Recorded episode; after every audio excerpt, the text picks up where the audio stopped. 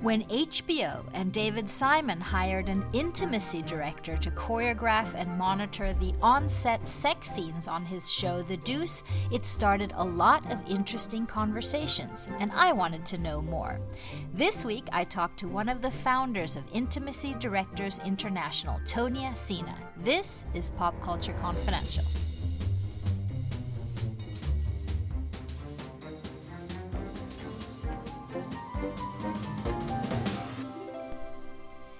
Hey guys, this is Christina Yerling Biro. Welcome back to the show. I'm so glad to have you with us again this week.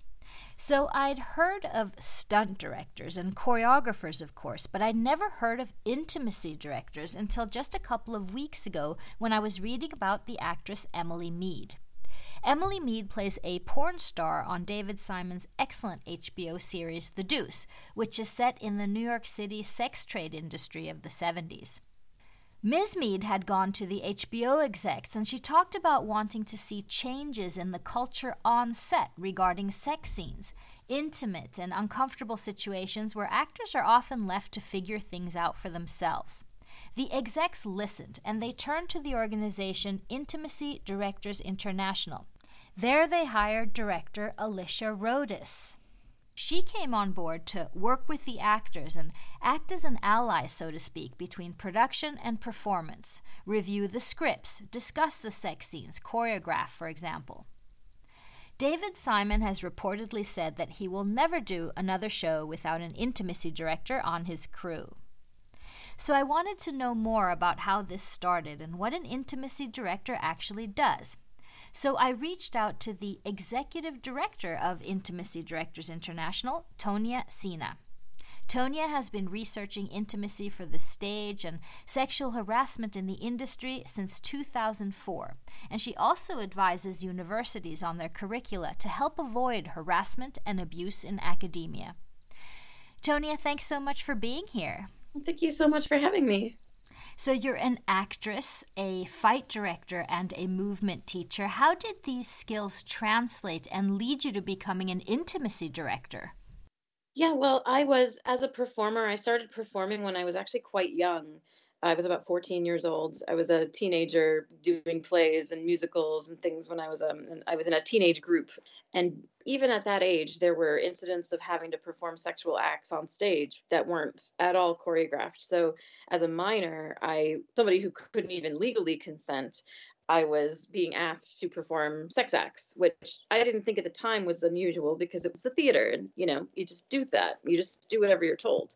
But I also grew up in an abusive home. So I already had a, a bit of a, an awareness of bullies in the, you know, in my mind. And so throughout my college career, when I really started understanding stage combat, which I thought was wonderful because it had discipline, it had rules, there were exercises that we could learn. It was fun. You were telling stories with your body, and I really loved stage combat. And as a woman at the time in the early 2000s, I was in the minority. Most right. of them were men that were doing it. So I got a lot of experience uh, choreographing at a very, very young age. And I went to graduate school at Virginia Commonwealth University as a very young student because I had a kidney failure throughout college. And I knew that I couldn't just be a starving actress. I needed to have insurance uh, because, you know, that's the way we have to do things here is uh, you can't just be an artist if you have an illness.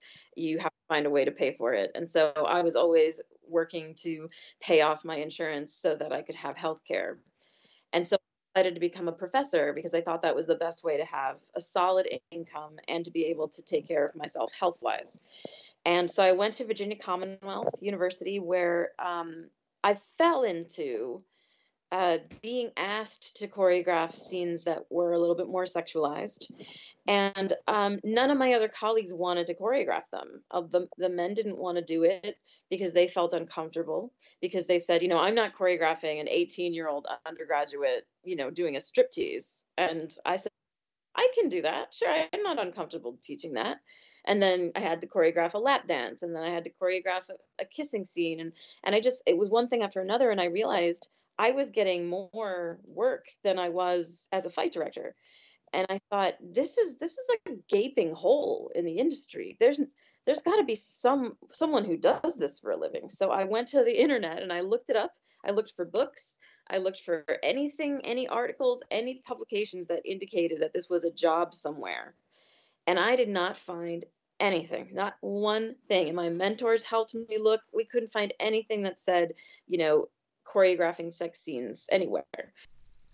Yeah, I thought that was so interesting, and it's kind of what you were saying at the beginning. I've never really thought so much about the fact that many young actors and actresses are asked to perform very sexualized scenes in theater and on film, maybe even before their real own experiences. You have stunt directors to help with stunts, but nobody is guiding these actors through something like this that can be really intimate in so many ways. Absolutely. Absolutely. So many people I've choreographed their first kiss on stage so many times.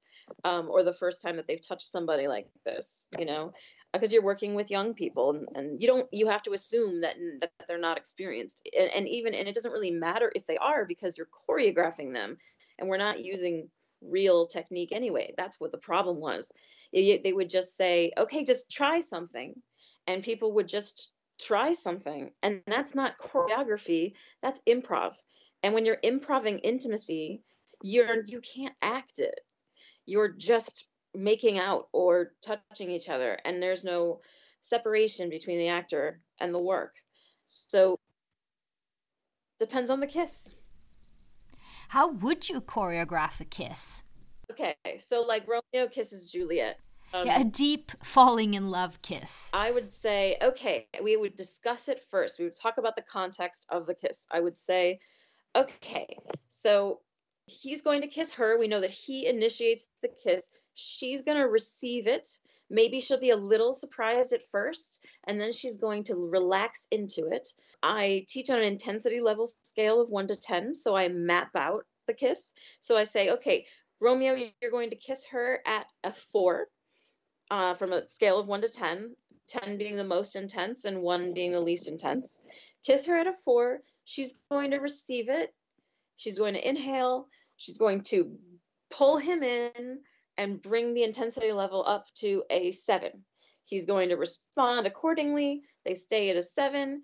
And then the choreography goes like this four, four, four. Juliet initiates seven, seven, seven, six, five, four, off.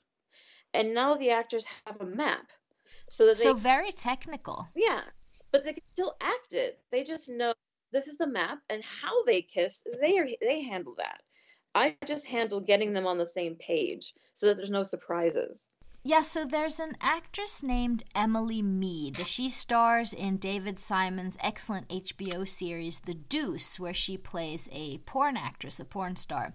Now, Emily played a very important role in bringing an intimacy coordinator from your organization onto their show. Can you tell me a little bit about that? So, my colleague Alicia was approached because she works more in film and I work more in live theater. Mm-hmm and we had been talking to a lot of different organizations for years trying to get somebody who could at least help us get this into the industry because theater had it a little bit more but they still haven't fully embraced it. And um, you know there's a little reservation about it because like anything that has to do with sex there's always somebody who is resistant. Right right. It took me 15 years to convince people this was a valid specialty.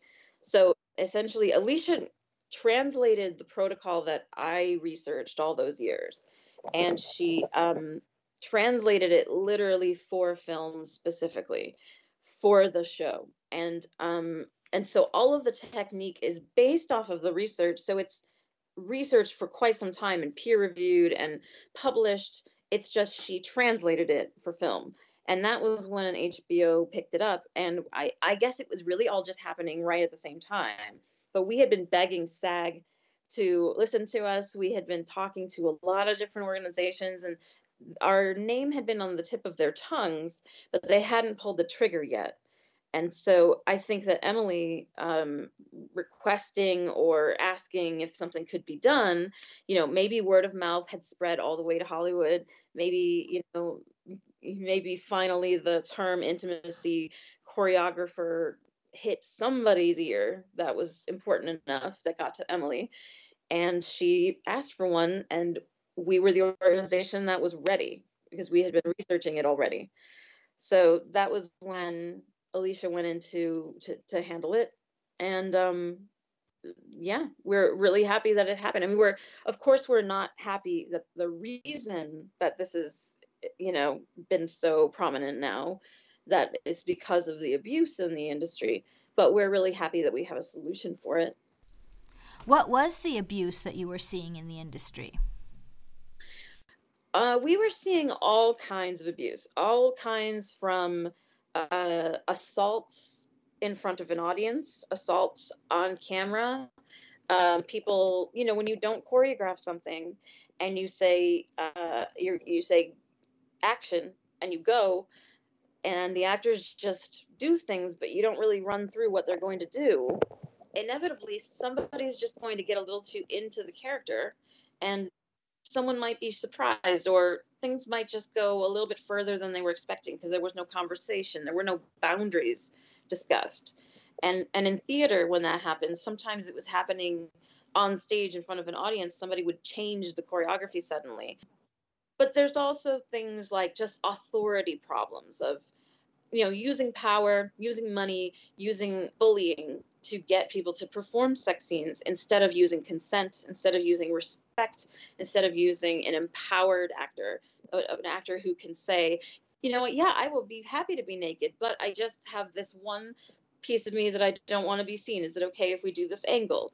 The intimacy coordinator is there to say yes we can we can angle you just like this if you need to. Let me ask the director if that's okay and then we're the go between so that so the director gets their vision the actor gets their dignity and the screenwriter or the or the playwright gets their story told when you're working on a set or in theater, are you working with all the departments, like costumes, for example? I'm thinking of nude scenes and things like that. Absolutely. Um, Alicia works very closely with costuming, with makeup, um, with even sound. You know, whenever they have to put mics on the actors, that's part some part that she's always there for that moment. She's there protecting the entire crew. So whenever there is anything that involves some kind of physical contact that is intimate, she's there helping and navigating it for them and just making sure that everything is on the up and up, that there isn't anyone sneaking off or, you know, that everyone feels comfortable. And I mean, and you can never be a hundred percent safe because we're all human. But having somebody there who's responsible for consent prevents some of the incidents that we know have been happening in both theater and in film. David Simon actually said that he'll never do another show without working with an organization like yours, without an intimacy coordinator. Why do you think that this has worked so well from his point of view? I think that people are finally starting to understand that actors are human and be, being human, that they get to go to work and not be assaulted. They get to have that. That's a right that they have. And before this protocol, it wasn't something that you could assume, you know, you just weren't sure. And so I think personally, when you use consent and you use communication with the actors and with the director and collaboration, true collaboration in the whole team, you only get better work out of the performers and out of the set and everyone works together. It's a community which is why we all got into the arts in the first place was for the community.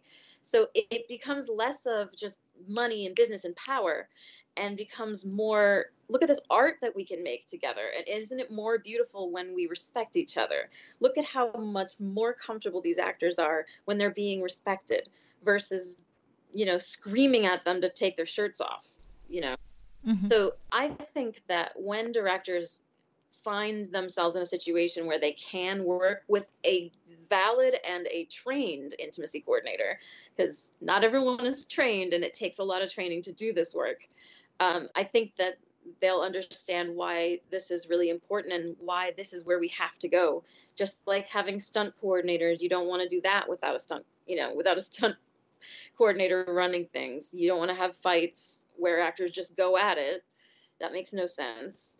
This is the same, except it's not physical danger all the time. Sometimes it's physical danger, but for the most part, it's trauma you're trying to avoid.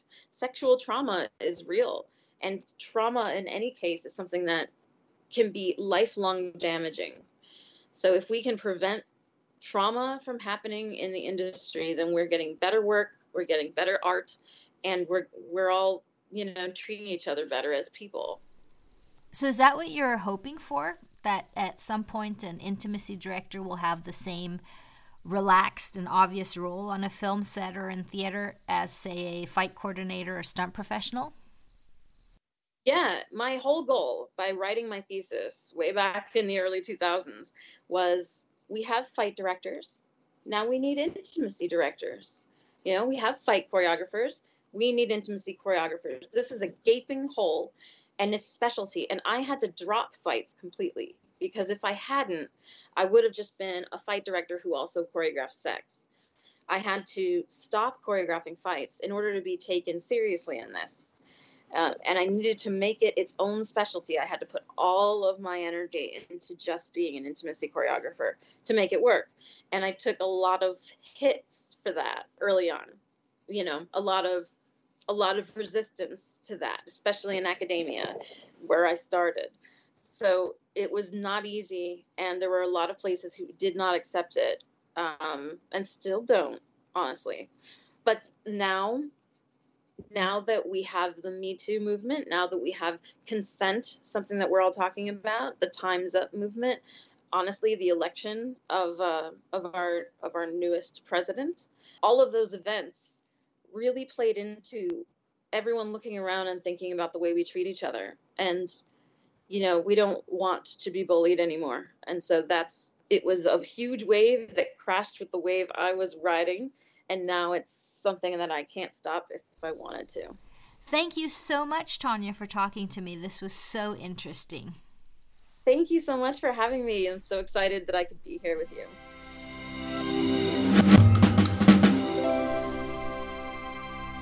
Thank you so much to Tonia Sina. She is the Executive Director of Intimacy Directors International, and you can find a whole bunch of information about their organization on teamidi.org. And thank you for listening. Please send us your comments and thoughts on Twitter at PodPopCulture. And if you have a moment, please rate and review on iTunes. That really helps us out. This show was edited by Katrin Lundell, and I'm Christina Yerling Biro. Thank you so much for listening.